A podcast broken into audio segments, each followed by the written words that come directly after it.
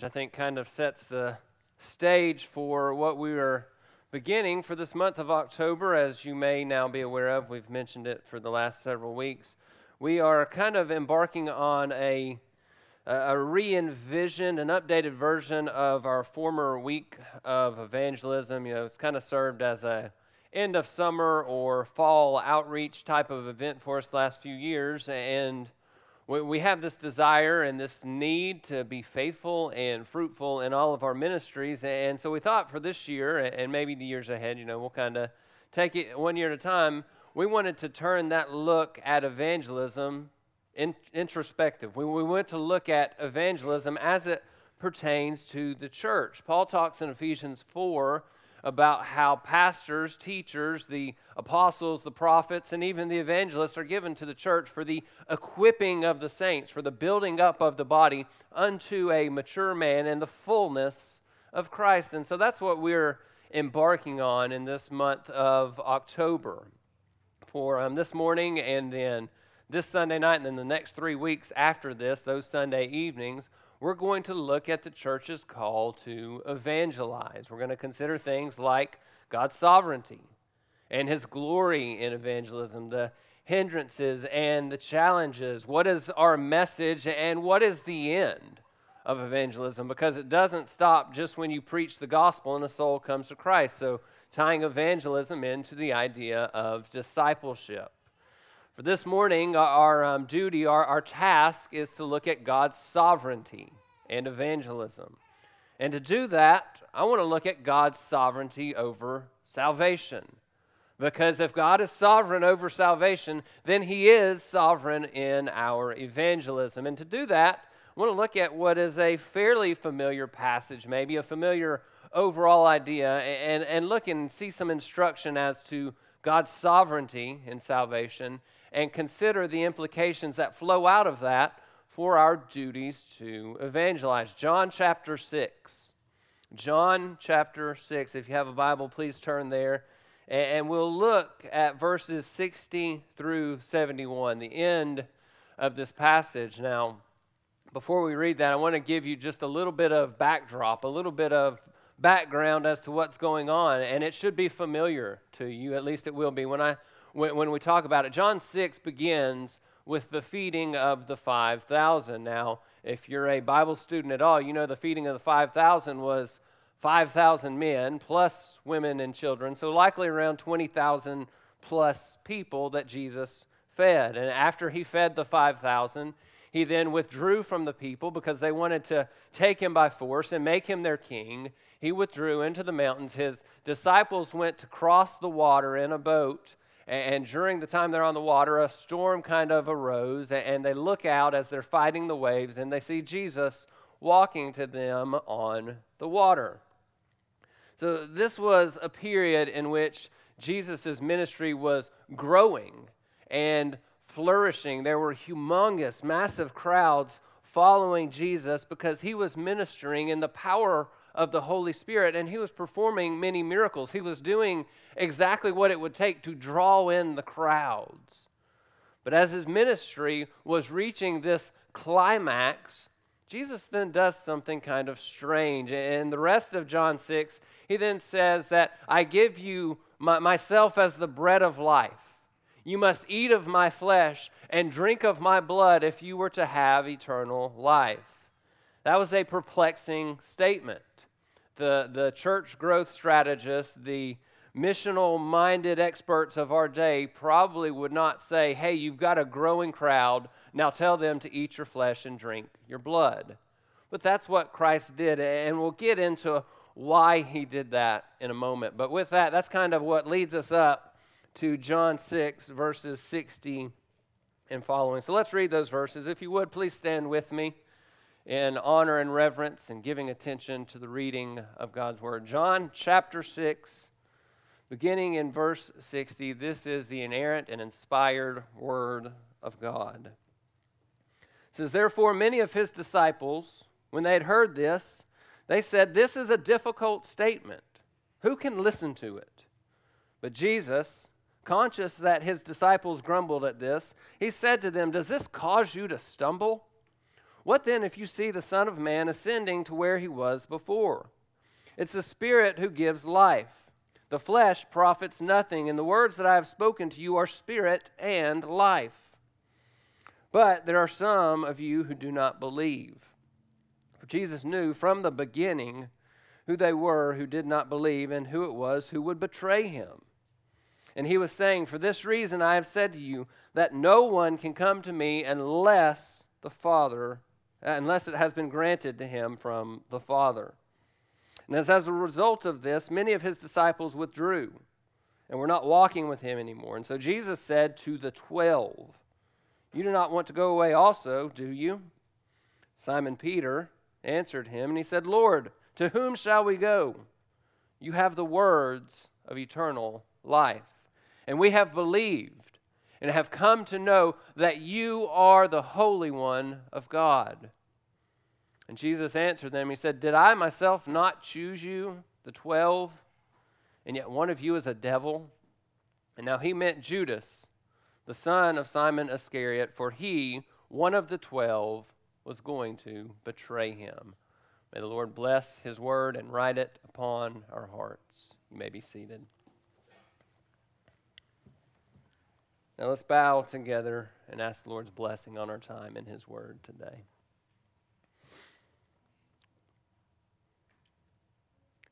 Lord God, you are great, and you are greatly to be praised.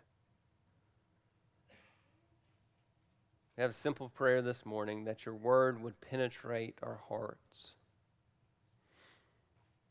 Lord, I pray that we would consider your great sovereignty over the glorious work of salvation, that we would submit ourselves to you, that we would understand that we must then take and share and proclaim this glorious good news that has saved our souls.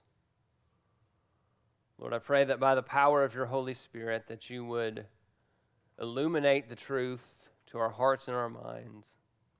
Pray that by the power of the Spirit you would give us eyes to see, ears to hear, and hearts that are ready and eager to receive and respond to the truth. Lord, I pray that you would, flowing from this text and the things we consider in the month ahead, pray that you would transform us into soul winners. Pray that we would see the desperate importance of preaching and proclaiming Christ, because how will they believe in him of whom they have not heard? How will they hear without a preacher? Lord, I pray that you would place a great burden on our hearts to proclaim Christ.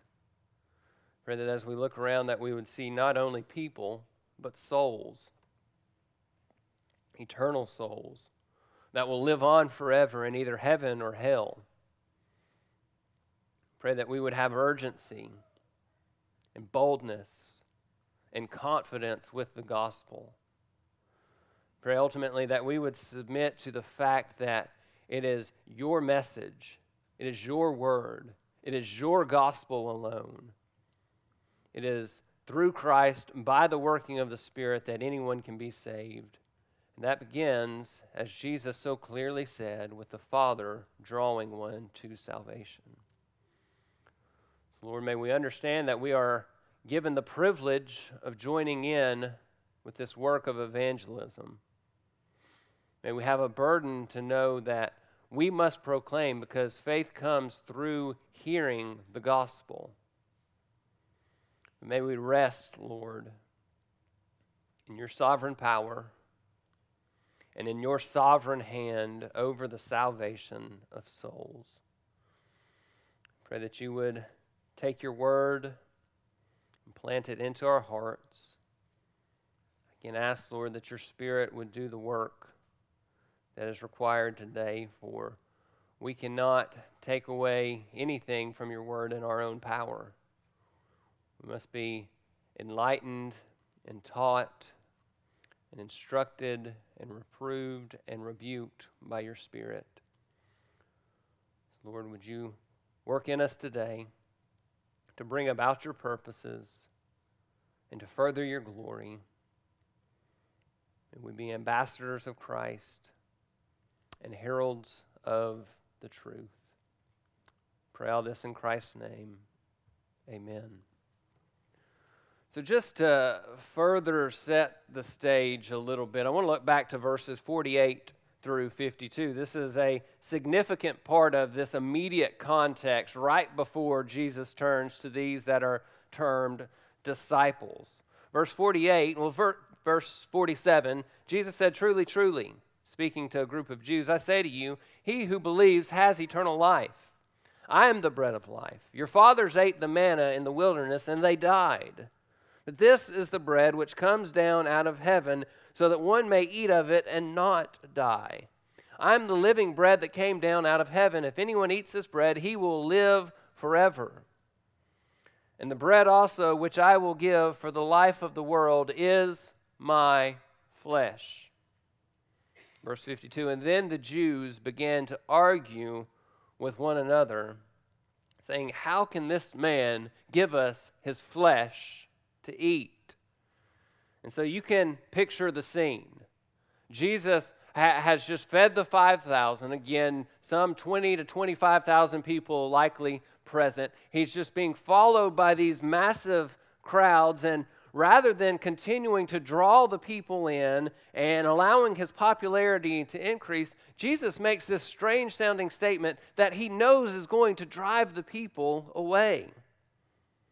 Jesus said something that he knew would push the crowds away from him and, and cause their disdain to fall on him, that would cause them to be perplexed by him and, and to not like him and, and really not even to follow him anymore. And this is because Jesus prioritized the gospel and the truth and true conversion over being comfortable, over being liked, over being well received, and over having these crowds following after him, swooning on and, and holding on to his every word.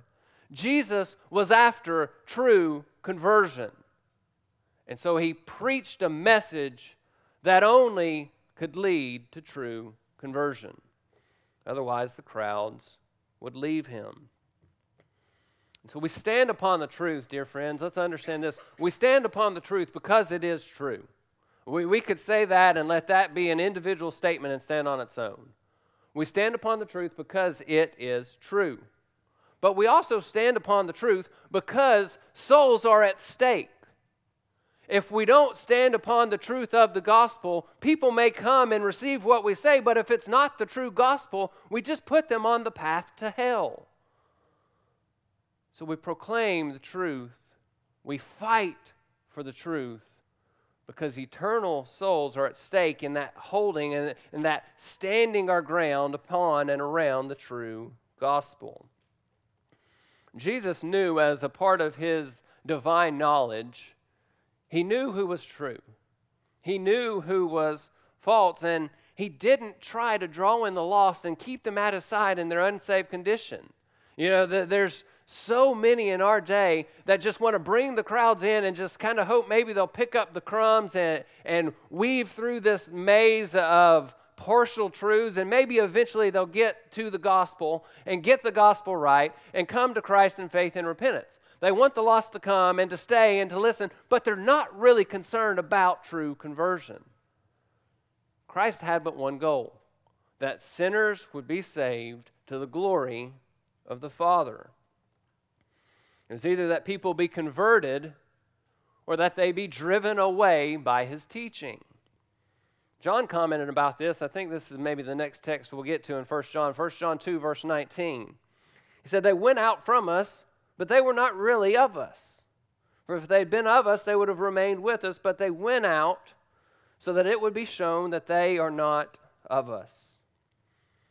And this is a mindset then of our Savior that we must emulate, that we must strive after, that either sinners come to repentance or they're driven away by our holy lifestyle and our submission to and proclamation of the truth. It's got to be one or the other. Okay, so that's one thing we must understand when we consider God's sovereignty in evangelism is it's not up to us. What we are called to do is to live holy and set apart lives and proclaim the truth. And you don't want sinners to be so hardened that they just come and remain even though you are proclaiming the truth day after day after day after day. Either they're driven away because they cannot stand the gospel of Christ, or the Lord grants light to their souls, light and life, and draws them to repentance. It's important to understand that these crowds were not driven away because Jesus was cruel or mean or harsh or arrogant or any way off-putting. He didn't drive the crowds away with his actions, but with the truth. He didn't drive the crowds away because he had an annoying, overbearing personality. He drove them away because he proclaimed that he was the bread of life, the Son of God in the flesh. He was the way, the truth, and the life, and the only way to come to salvation is to come through him. And that drove people mad. That's our duty as the church, that we don't drive people away because we're those arrogant Calvinists who think we have all of our doctrine right, and, and we live these cold but puffed-up lives, and We we can't even have a conversation without mentioning election and predestination and particular redemption and limited atonement and all of those things. Rather, we drive people away because we tell them of the goodness and the glory of Christ. And we do that with the goal that they come to him in faith and repentance.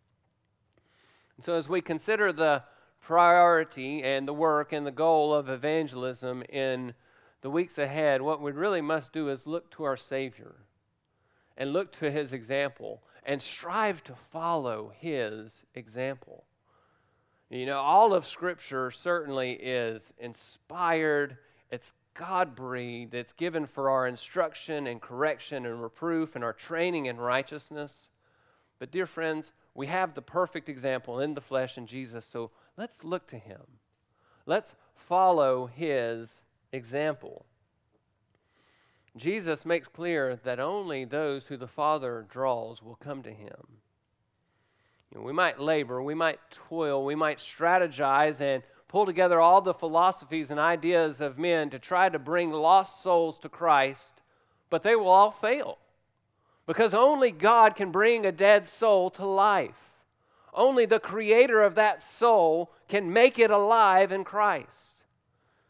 So only the Father can draw. We also need to consider what Peter says. Lord, to whom shall we go? You have the words of eternal life. We, we know and we believe that you are the Holy One of God. That's instructive to us in our evangelism. Again, Jesus said, I am the way, the truth, and the life. No one comes to the Father but through me. That needs to be how we proclaim the gospel. We must see that Jesus is the only way to salvation. We must pursue him and we must proclaim him as the only way to salvation while we rest and trust in the Father to draw souls to repentance. So as we look at the passage before us, that's a kind of a, a long introduction, but I kind of want to bring you up to speed on everything happening in John six. And as we look at verses sixty through seventy-one, I want to see three phases, and, and how this ties into evangelism is the fact that the exact same gospel has been proclaimed to each of these people or groups of people, and you see three starkly different responses. So we're going to see the grumbling majority, the humble minority, and the betraying singularity when we look at Judas.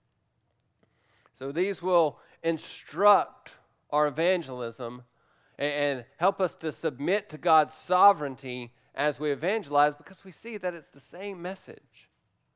Jesus didn't go and give some secret, insightful message to the twelve, and that caused them to stay. They heard exactly what was proclaimed to these crowds, and yet it's the Lord who opened their hearts to receive the truth. So let's begin the grumbling majority. The grumbling majority, verse sixty through sixty-five. Therefore, many of the disciples, verse sixty, when they heard this, they said, this is a difficult statement. Who can listen to it? But Jesus, in verse sixty-one, was conscious that his disciples grumbled. Now, just a quick word here. The section before this, John is talking about the Jews. And now he's talking about some disciples who obviously were merely followers because they fell away. But but these people, I think, from reading through John six, are, are likely from the crowds at the beginning of the chapter when he fed the five thousand. So these are people that were there, they were with him, they were following him, they were hearing him. And then we see these responses from his disciples. Look back to verse forty-one. This is the Jews. So therefore the Jews were grumbling about him because he said, I'm the bread of life that came down out of heaven. They said, is this not Jesus, the son of Joseph, whose father and mother we know? How does he say, I have come down out of heaven? That's a clue from the Jews what's also going on with the disciples in verse sixty and following. So don't get lost in the context and think maybe there's something in what's said in the verses between. What's going on here is that the people did not like the statement of Jesus. They were not, they were not upset because they were confused. They were upset because Jesus set himself out to be equal with God, sent from God, and the only way to salvation. That's what drove them to this anger and this grumbling and ultimately to leaving Jesus' ministry. Look at what they say. They said, this is a difficult statement. Who can listen to it?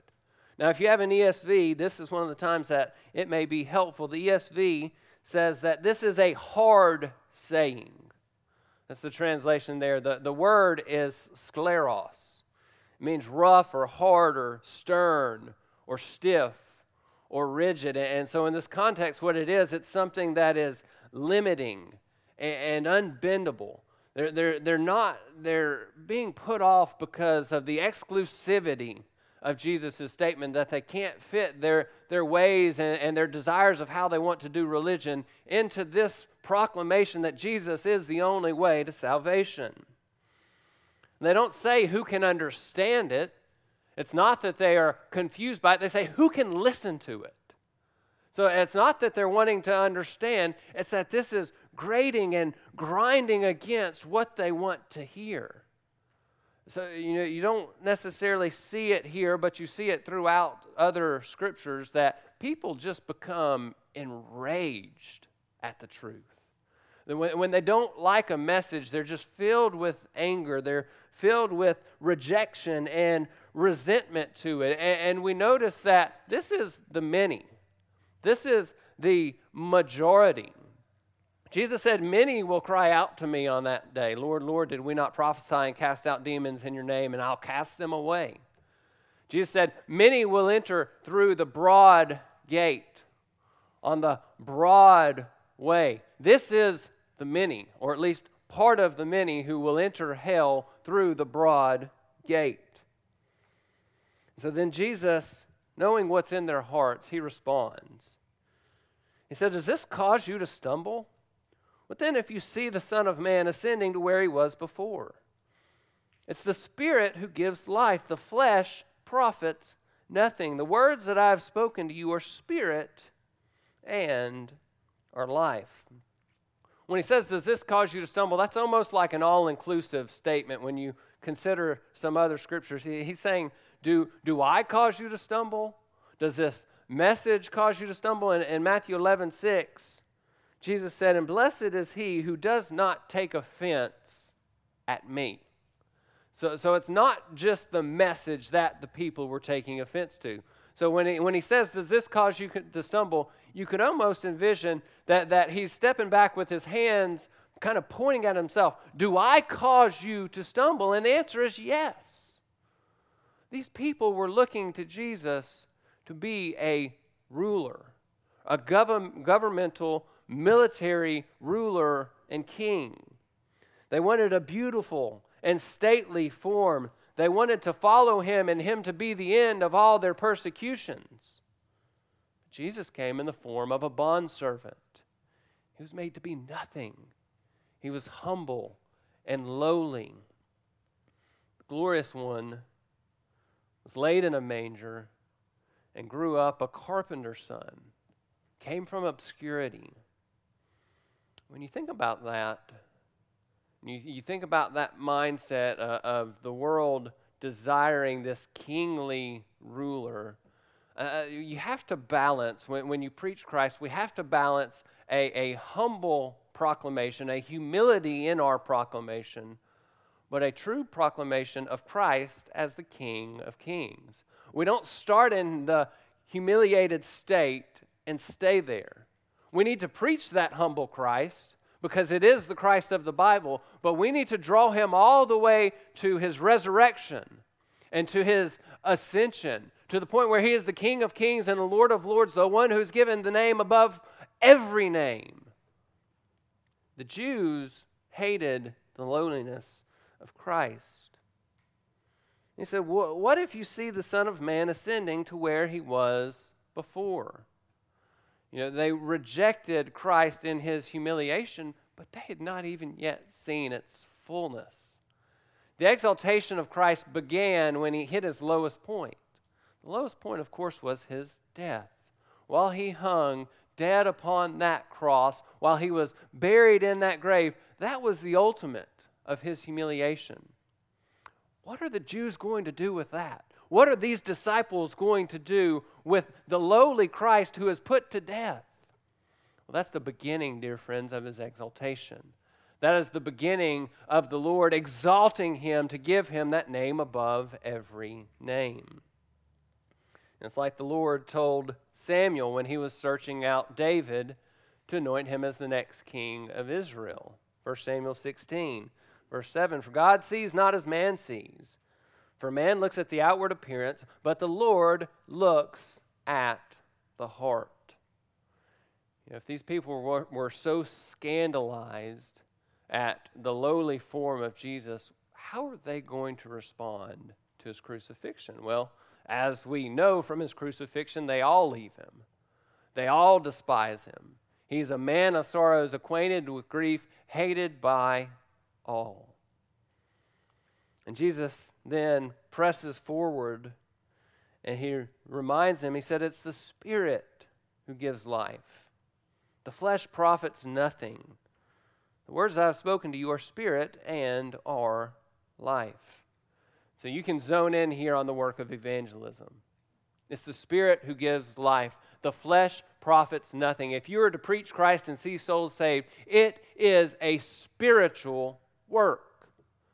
And if it's a spiritual work, dear friend, let me tell you that you have basically two functional roles that you can play.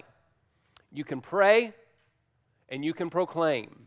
You can't do anything else. You can't convince a soul to come to Christ on your own. You can't have such a, a wise and intelligent and, and moving and emotional presentation of the gospel that souls will come to repentance. What you can do is weep over the lost people who are going to hell and then go find those lost people and preach Christ to them.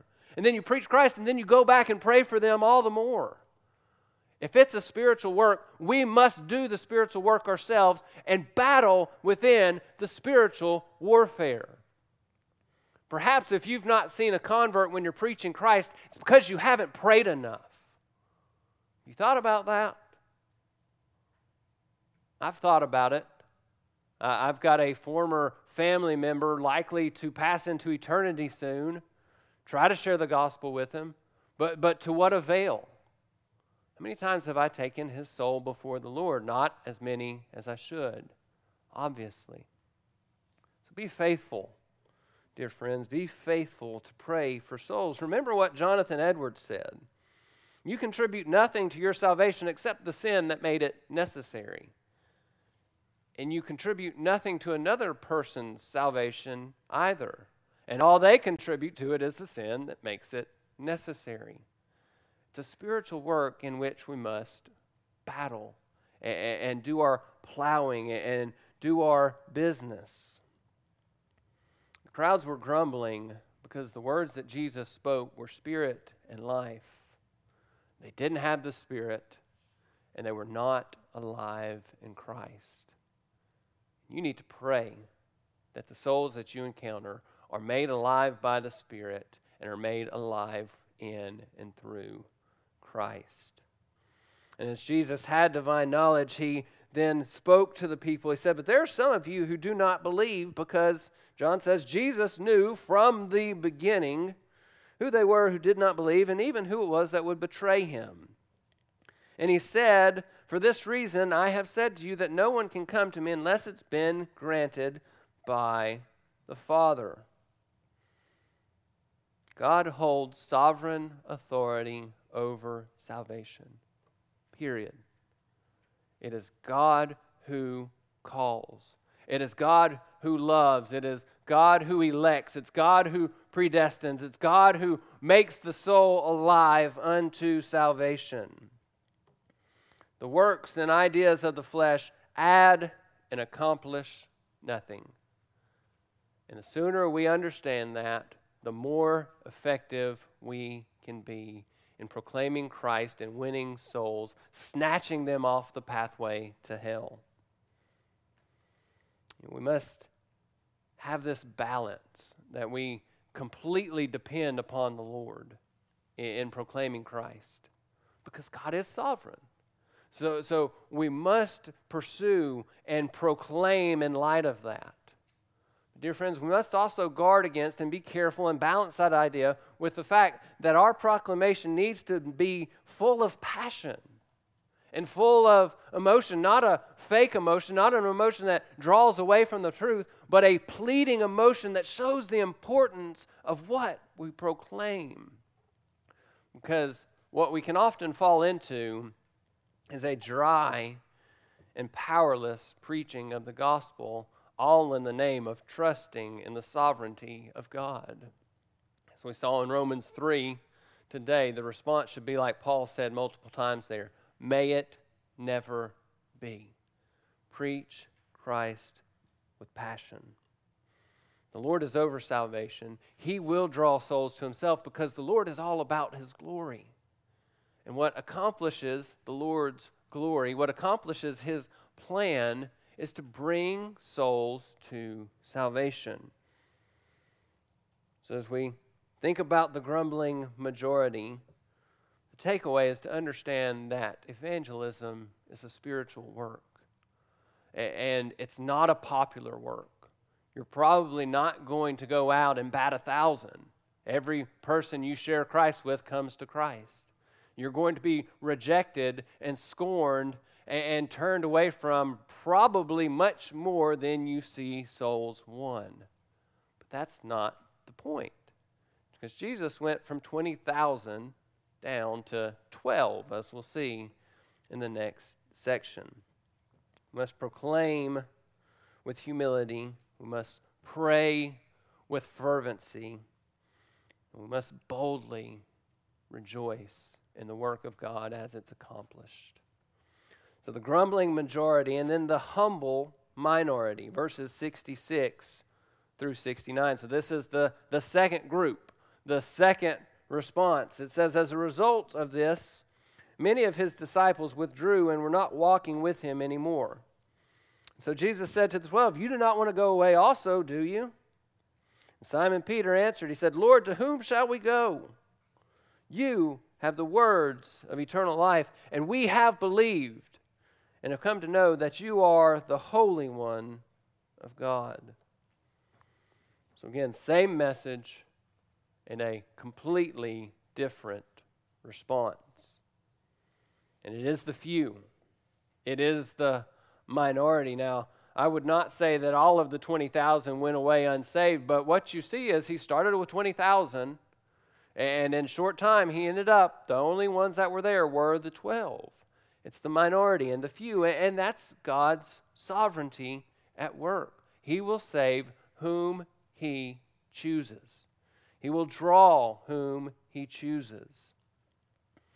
So Jesus asked the question, you do not want to go away also, do you? You're not turning away because you don't like my message and you want to go pursue the passions of your flesh. And then Peter responds, of course, Peter responds. Peter always was the one to respond, but dear friends, this is one of the few times he got it right.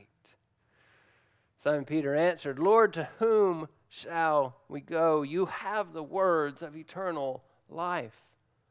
We have believed and we have come to know that you are the Holy One. You are the Son of God."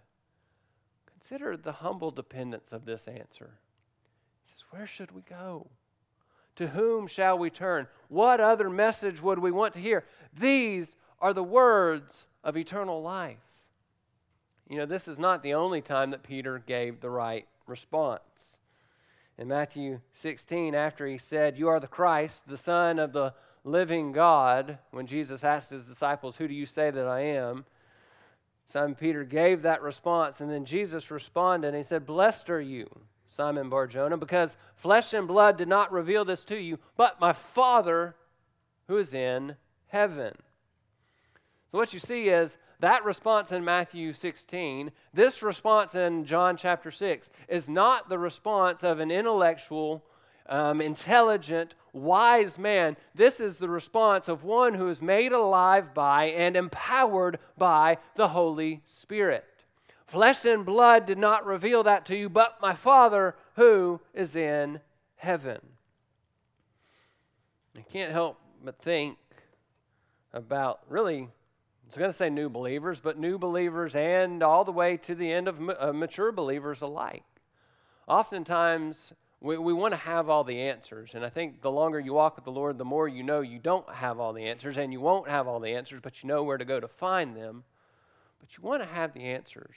Well, friend, I would encourage you, especially if you're new in the faith, don't worry about having all the answers. That comes with time as you walk with the Lord and walk in His Word, but get this right.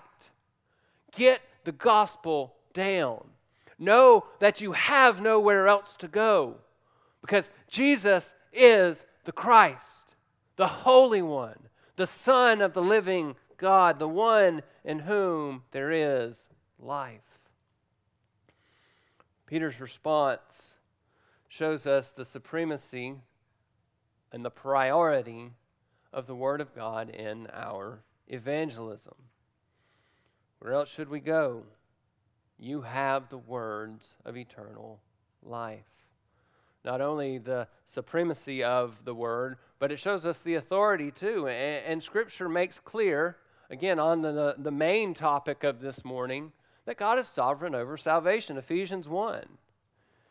He chose us before the foundation of the world. In love, He predestined us to the adoption of sons through Jesus Christ to the praise of the glory of His grace, which He freely bestowed upon us in the Beloved. He chose us. He predestined us. He adopted us. Ephesians two, you're dead in your trespasses and sins.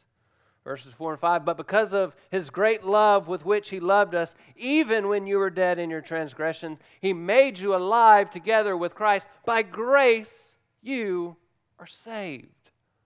The sovereignty of God in evangelism. He is over salvation. In John five thirty-nine, Jesus told some Jews, "You search the Scriptures because you think that in them you have eternal life, but it's these that testify about me." The authority and the priority of God's Word in evangelism. Lord, you have the words of eternal life. All of the Scriptures point to Christ. You may not go directly see Christ in every verse and every word, but He is the great end of every story. He is the great purpose of all of Scripture. He is its central figure. All of creation is by Him, through Him, and for Him. We must see this great authority of Christ and His Word. The Word must have first place in our lives. The Word must have first place in our church. And the Word must have first place in our evangelism.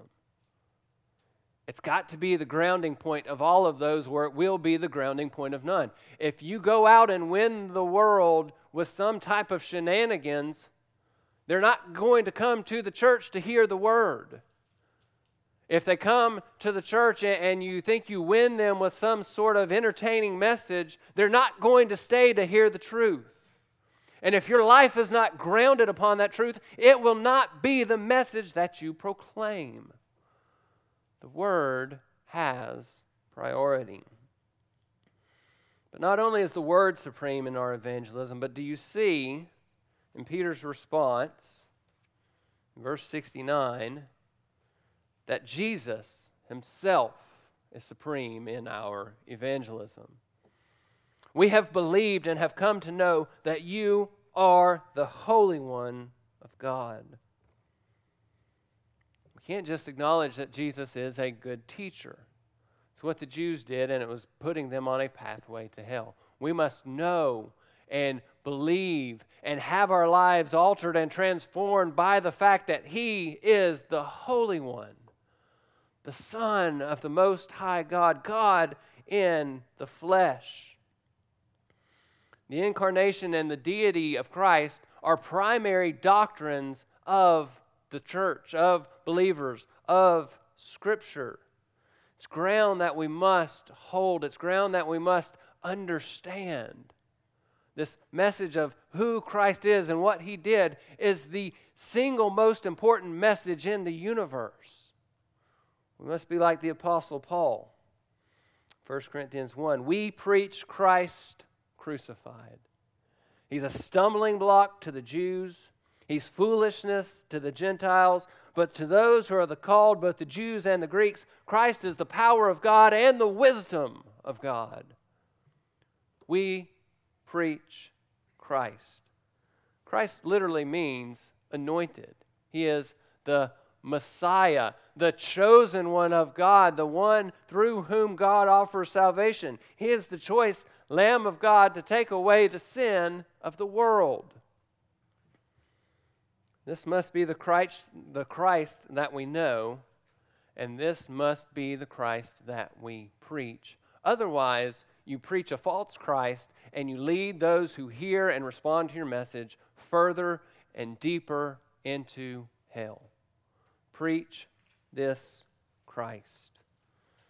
So we've seen two groups, and, and then there's a third response to look at, the betraying singularity. And we'll be a little more brief here, looking at verses seventy and seventy-one, considering Judas. So Peter makes this proclamation, and Jesus answers them. He said, "Did I myself not choose you, the twelve, and yet one of you is a devil?" Now he meant Judas, the son of Simon Iscariot, because he, one of the twelve, was going to betray him. So again, three responses, three stark, different responses to the same gospel message, to the same proclamation, to the same instruction. Two different responses even within this inner circle of the twelve. You had that majority, that, that large group that left because they didn't like the message. But then you have the twelve who walked with Jesus closely. And you have the eleven who were true followers. And you have the one who was a devilish betrayer. The sovereignty of God in salvation. You know, this is certainly not a case where the Lord was surprised or caught unaware by the response of Judas. It's not a point where the Lord tried to call and to draw and to save Judas, but he was just overpowered by Satan, for that could never happen. This is a case where the Lord allowed Judas's eyes to remain blinded in his sin. He allowed his heart to remain hard in his sin because the Lord was going to accomplish a specific purpose through this vile sinner. MacArthur commented here that in response to Peter's words that the disciples had come to believe in Jesus, Jesus reminded them that he sovereignly chose them. And Jesus then wouldn't allow even a whisper of human pretension in God's sovereign selection. Jesus was making this divine election crystal clear, because otherwise you might start to wonder, how did this happen? How did Judas fall away? How was he the son of perdition, but these eleven came? They must have done something in their own, but Jesus said, "No, I'm the one that called. I drew you in, and yet I allowed one of you to remain a devil. Let me tell you, this story of Judas, it's troubling in, in so many ways. It's one of the, the hardest, I think, stories in Scripture to study just because there's just so much evil. There's so much wickedness. I, I think this is true. It's coming to my mind right now. I think John MacArthur has said that that he wrote his dissertation on Judas Iscariot because he was just so intrigued and had never seen one done. And, and so he wanted to study what happened with Judas. And so that's where he went in his academic studies. But this can just be so troubling, I think, to consider, and two ways that it can trouble us that I want to think about and address. Firstly, in our evangelism, in our discipleship, in our relationships with one another. You know, ours is not to immediately know at every turn if one is in Christ or if they're fake, fraud, a phony, and feigning obedience to Christ. There are some who do that. Dear friends, do you realize that the other eleven disciples did not know that Judas was a fraud? They walked closely together in that inner circle, and they didn't know that he was going to betray the Savior. Ours is not always to know. There's oftentimes clarity. You can see the transformation of a heart and the transformation and the change of a life, but sometimes that's only at the surface level. And what we must do is observe the change of a heart and the change of a life over the course of a life. If you just think you're going to take three months or six months or a year of someone and determine whether or not they're in the faith, you can't do it. You, you might can see that fruit, but you don't know if it's lasting. Does a person quickly sprout and show fruit that withers just as quickly because there's no depth? Or do they, because they're rooted in the gospel and rooted in the power of the Holy Spirit, do they produce true, lasting, long-term fruit? Sometimes you will be deceived by others. Sometimes those who who are near you and around you will fake a repentance, and you will be hurt, you will be deceived. You may pour time and energy into discipleship only to say, well, that was utterly worthless. Dear friend, let me tell you, it's not worthless. You preach Christ and you teach the truth, because if you're preaching Christ and that person is still a lost sinner, that gospel still has the power to save. And if you teach the truth and they are a saint in Christ, they will grow. So let me encourage patient, continual proclamation of Christ and the whole truth of Scripture, the whole counsel of the Word of God. So that's one troubling thing with Judas, is how he turned away and how those around us could do the same thing. Well, friend, keep preaching. Keep teaching, keep investing, keep correcting, keep drawing that person to the goodness of Christ and see what he will do with a soul. Now, the second consideration, I think maybe as obvious, is what about ourselves? What if we are self-deceived? Now, I, I think you could make an argument that Judas knew that he was not in Christ, and we'll get there in a second. But but we ask the, the question at times, I think, am I self-deceived? Do, do I want to be in Christ, but really I'm not there? Well, friend, let me just give you one statement from Jesus that should be as wind in your sails and strength in your back. Luke six forty-five. Jesus said, the good man out of the good treasure of his heart brings forth what is good. Good man out of the good treasure of his heart brings forth what is good. The evil man out of the evil treasure brings forth what is evil, for his mouth speaks from that which fills his heart. Dear friend, does your heart desire to make much of Christ? Does your heart desire to follow him? Your actions should be following, but does your heart desire to please and glorify Christ because you love him? Or are you just obeying the Lord because you feel like you have to, and really your heart is full of all this wicked sin, and you just want to go pursue all of that, but you know you're supposed to do all these other things, and so you do them effectively out of a sense of moralism or legalism? Do you treasure Christ? Do you love his word? Do you obey his commands because you love him and desire his glory and not the praise of men? That is how you evaluate whether or not you are a Judas. Judas betrayed the Lord because he was hard-hearted, because his treasures were temporal and earthly and, and fleshly. That's why he betrayed Christ. So to draw us to a close, let me encourage you and remind you, friends, that as you engage in evangelism, number one, you must remember that the Lord is over salvation. Period. End of statement. It's the Lord who draws. It's the Lord who gives light and life and transforms. You don't know, dear friend, if you're dealing with one of these people who were in these crowds. You don't know if you're dealing with a Judas.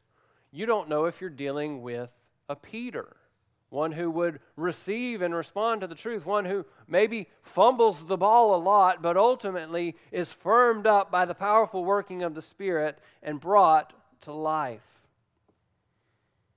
You preach Christ. You pray fervently for souls. Dear friends, just coming back to that, uh, that's, I think, one area where we must probably all fall the most short. Do you pray for souls? Do you pray for opportunities to preach Christ? Fervently pray and then boldly proclaim. And as you do that, dear one, the Lord is glorified, because the Lord will bring souls to life, and he will also, in his sovereign authority, send souls to hell. And he's glorified in both, because in hell he shows his just wrath. But in heaven, he shows the glories of his grace. I'll close with two quotes from Spurgeon. Firstly, he said that every Christian is either a missionary or an imposter. Every Christian is either a missionary or an imposter. I don't have to explain that. Either you're a preacher of Christ, or you're a fake Christian, a hypocrite, one who does not know the Lord you proclaim. Which one is it? You can trust the Lord's sovereignty and still go out and be a bold, zealous, fervent preacher. Spurgeon also said, "You have never truly found Christ if you do not tell others about him." You've never truly found Christ if you don't tell others about him, because he changes your life. He changes your heart. He transforms you, and you're full of the desire to make him known. So do you know Christ? Do you proclaim him? Are you a missionary, or are you an imposter? God is sovereign over salvation, but he commands that we preach. We preach Christ crucified. How can someone come to saving faith if they don't hear the good news of the gospel? You don't have to raise your hand, but just think about this. How many of you came to Christ the first time you heard the gospel message? I'm going to bet none of us would raise our hands to that question. Go preach Christ. We're surrounded by people who have heard some form of the gospel. Go preach Christ. Go make him known. Do it in the power of the Spirit, so that God may receive all the glory. And if you come back tonight, it's the idea that we're going to consider. Evangelism, is it for God's glory, or is it for man's need? And the answer, in a way, is both. But ultimately, evangelism, all of life, is to the glory of God. So come back tonight, and Clark will unpack that idea for us. Let's close in prayer.